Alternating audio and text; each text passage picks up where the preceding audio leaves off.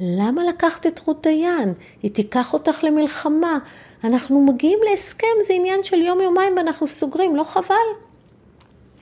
לקחתי את רות דיין לא בשביל להילחם בך, איתן, לקחתי אותה כדי להגן על הילדים שאתה הורס. אני לא אגיע איתך להסכם לפני שאני אציל את הילדים שלנו ממה שאתה עושה להם, ענתה לו עינת. ובלב ידעה שהדרך איתו עוד ארוכה. כי מי שהופך את הילדים שלו לכלי נשק נגד אימם, לא בוחל באמצעים. ברוכים הבאים לסדרת השורטקסטים, שהם בעצם סיפורים מהבלוג שכל כך אהבתם. יש לאיתן חור בלב, ואי אפשר למלא אותו, אמרה לי עינת.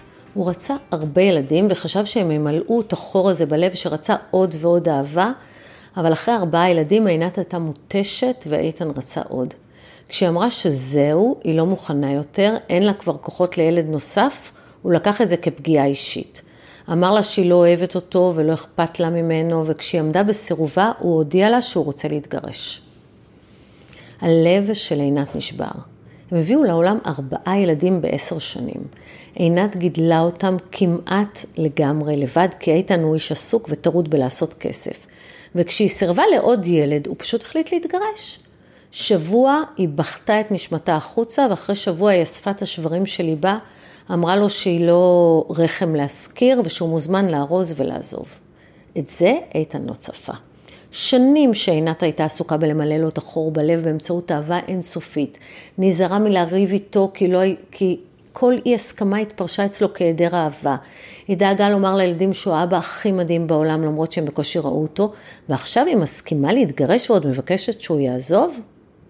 איתן עזב, והם התחילו הליך גישור, אבל הוא היה כעוס עד זועם מאוד, והוציא את הנשמה על כל סעיף בהסכם, ולא הסכים לוותר אפילו על חצי שעה עם הילדים. וכשהיא ניסתה לומר שהוא ממילא בקושי היה איתם כל השנים, הוא עוד יותר נעלב ואמר שהוא יודע לטפל בהם יותר טוב ממנה. טוב, בשביל לסיים אותו, עינת הסכימה לוויתורים כספיים מרחיקי לכת, אבל כל פעם נוסף עוד תת סעיף שהאריך את הגישור עד, ממש עד בלי סוף. עינת סבלה ואיתן ממש נהנה לראות אותה מתייסרת. אלימות באמצעות קטינים היא אלימות שלא מדברים עליה הרבה.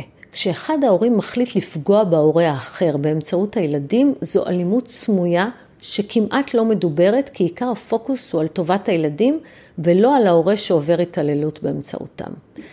כשאיתן הבין שהילדים הם הדבר הכי חשוב לעינת, הוא החליט להתעלל בה באמצעותם. קודם כל הוא התחיל עם אפס גמישות ולא אפשר לה לקחת אותם לחתונה של האחיינית שלה, כי זה יום שלו. הם בכלל היו באמצע הליך גישור, לא היו החלטות שיפוטיות, והיא לא ידעה שאם אין צו שאוסר עליה לקחת אותם, תכלס מותר לה. בסוף היא ויתרה אחרי שאיתן איים שיגיע עם משטרה לגן האירועים וייקח אותה ממנה, ועינת לא רצתה להרוס את החתונה ולעשות בושות ולעשות טראומה לילדים, ופשוט ויתרה. כשהגיעה אליי, הסברתי לה שהמשטרה בכלל לא הייתה נהנית לתלונות שלו, בגלל שאין לו שום צו שהילדים צריכים להיות איתו, אבל זה כבר היה מאוחר מדי. ואז איתן הפסיק לאפשר לה לשוחח איתם בטלפון כשהם אצלו. הוא לא הפסיק לחלוטין, אלא הוא אפשר מדי פעם באינטרוולים משתנים שהלכו והתרחקו. כשמפסיקים לגמרי, אז לא מנסים ולא מתאכזבים. כשהוא אפשר לה מדי פעם לשוחח איתם, עינת חוותה תסכול כואב וממושך, בגלל שהיא לא הפסיקה לנסות ולחוות שוב פעם ושוב פעם דחייה. הוא ידע כמה קשה לה לא להיות בקשר עם הילדים שלה לפחות פעם ביום, ואיפה שכואב לה, הוא לחץ. העניין הוא שגם הילדים נכנסו למצוקה וכעסו עליה שהיא לא מתקשרת. וכשהיא הסבירה שהיא מנסה, הם כעסו ואמרו שהיא שקרנית ובכו בתסכול ואמרו שאבא אומר שלא אכפת לה. איתן עצמו בכלל לא הרגיש צורך להתקשר לילדים כשהם איתה, וגם אם הוא היה מתקשר, היא לא הייתה מונעת מהם לשוחח איתו, כך שלא ניתן היה להפעיל עליו גזירה שווה. עינת הגיעה אליי אחרי שבתה הבכורה בת הכמעט 11 הקיאה בשירותים אחרי ארוחת ערב ולא אמרה לה כלום. כשהיא שאלה מה קרה, הילדה אמרה שכואבת לה הבטן ורצה לחדר עם דמעות. עכשיו, כשהילדים שלה לא מרגישים טוב, הם עוברים לגור לה מתחת ללב ולא בורחים לחדר, ולכן עינת הבינה מיד שמשהו לא בסדר. היא חיכתה, חיכתה קצת, והיא נכנסה לחדר של הבת, והיא ליטפה אותה, ואז הבת פרצה בבכי ואמרה לה שהיא הקיאה בכוונה, כי היא שמנה ומכוערת. עינת נדהמה. הילדה שלה יפהפייה, אמיתית. היא שלפה את הטלפון והציגה לי תמונה של ילדה יפה עם אור בצבע זית ועיניים ירוקות בהירות וחולצת בטן ממנה מבצבצת בטן ילדותית קטנטונת, הכי רחוק מהתיאור שהיא שמעה כרגע מהבת שלה. ישר הבינה על מה מדובר. איתן נהג להעיר לעינת על כל קילו שהיא העלתה, להגיד לה שהיא חייבת דיאטה, והיא נאבקה בשלושה, ארבעה קילו עודפים בסך הכל. אתם יודעים שדימוי גוף זה דבר כל כך שברירי. היא ידעה שהיא תמיד תראה את עצמה בראי כשמנה, וידעה גם שהיא ממש לא שמנה, ובסוף היא השלימה עם המשקל שלה, ולמדה לאהוב את עצמה, כי רק ככה היא הצליחה להשתחרר מאיתן, בזכות אהבה עצמית. עוד כמה שאלות לילדה, והבינה שאבא שלה לועג לה ואומר לה, תיזהרי לא להיות דבה כמו אימא שלך, בכל פעם שהיא מכניסה משהו לפה, וככה הורס לה באופן קונסיסטנטי את דימוי הגוף, עד שהילדה פיתחה הפרעות אכילה ופשוט התחילה להקיא. עוד הוסיפה הילדה וסיפרה איך איתן לימד גם את האחים הצעירים שלה ללחוש לה דבה, כשהיא אוכלת גם כשהם אצל אימא שלה, אצל אימא שלהם, והזהיר אותם שאימא לא תשמע. זה הספיק. עוד באותו שבוע איתן קיבל מאיתנו מכתב שמודיע לו שהגישור הסתיים, שהוגשה בקשה ליישוב סכסוך ובקשה דחופה למתן צו בעניין קטינים. הוא התקשר אליה במתק שפתיים, למה לקחת את רות דיין? היא תיקח אותך למלחמה. אנחנו מגיעים להסכם, זה עניין של יום-יומיים ואנחנו סוגרים, לא חבל? לקחתי את רות דיין לא בשביל להילחם בך, איתן, לקחתי אותה כדי להגן על הילדים שאתה הורס. אני לא אגיע איתך להסכם לפני שאני אציל את הילדים שלנו ממה שאתה עושה להם, ענתה לו עינת. ובלב היא ידעה שהדרך איתו עוד ארוכה. כי מי שהופך את הילדים שלו לכלי נשק נגד אימם, לא בוחל באמצעים. ההליך המשת... המשפטי הסתיים אחרי חצי שנה. התיק הגיע לשופט ארז שני, ואחרי דיון אחד שבו הוא הטיל אימה על איתן, הם התחילו הליך טיפולי והדרכה הורית, ואיתן הרגיע את העניינים, ונחתם הסכם עם פחות ויתורים מצד עינת.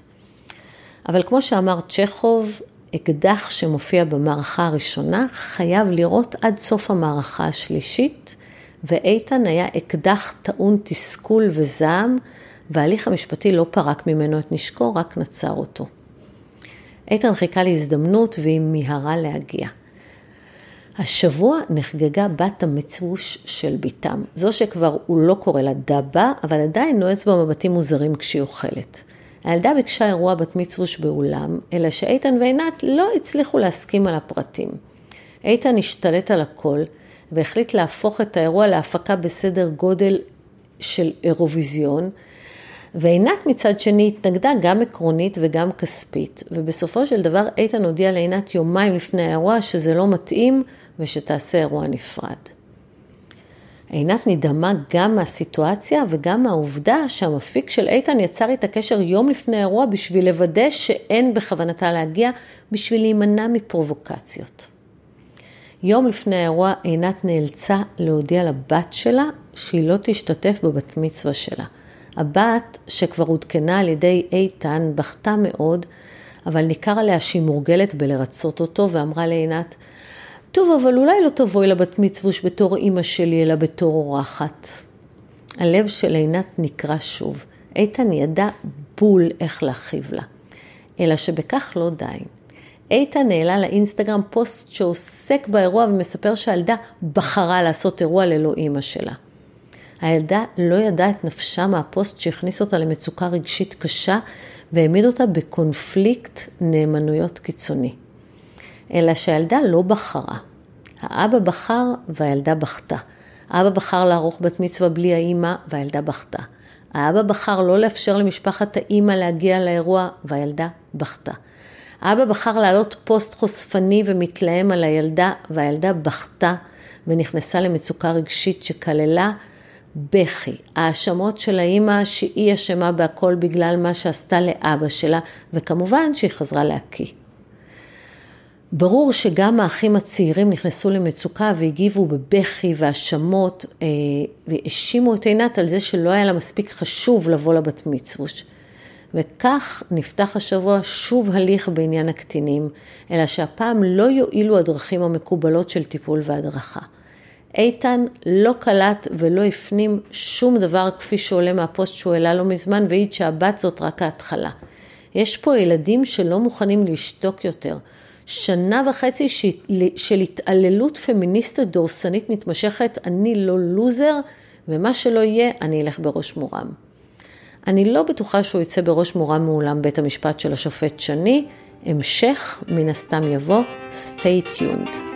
תודה שהאזנתם לשורטקאסט, אם מצאתם ערך או סתם היה לכם ממש מעניין, אני אשמח אם תעבירו אותו למישהו שיהנה ממנו גם. תודה.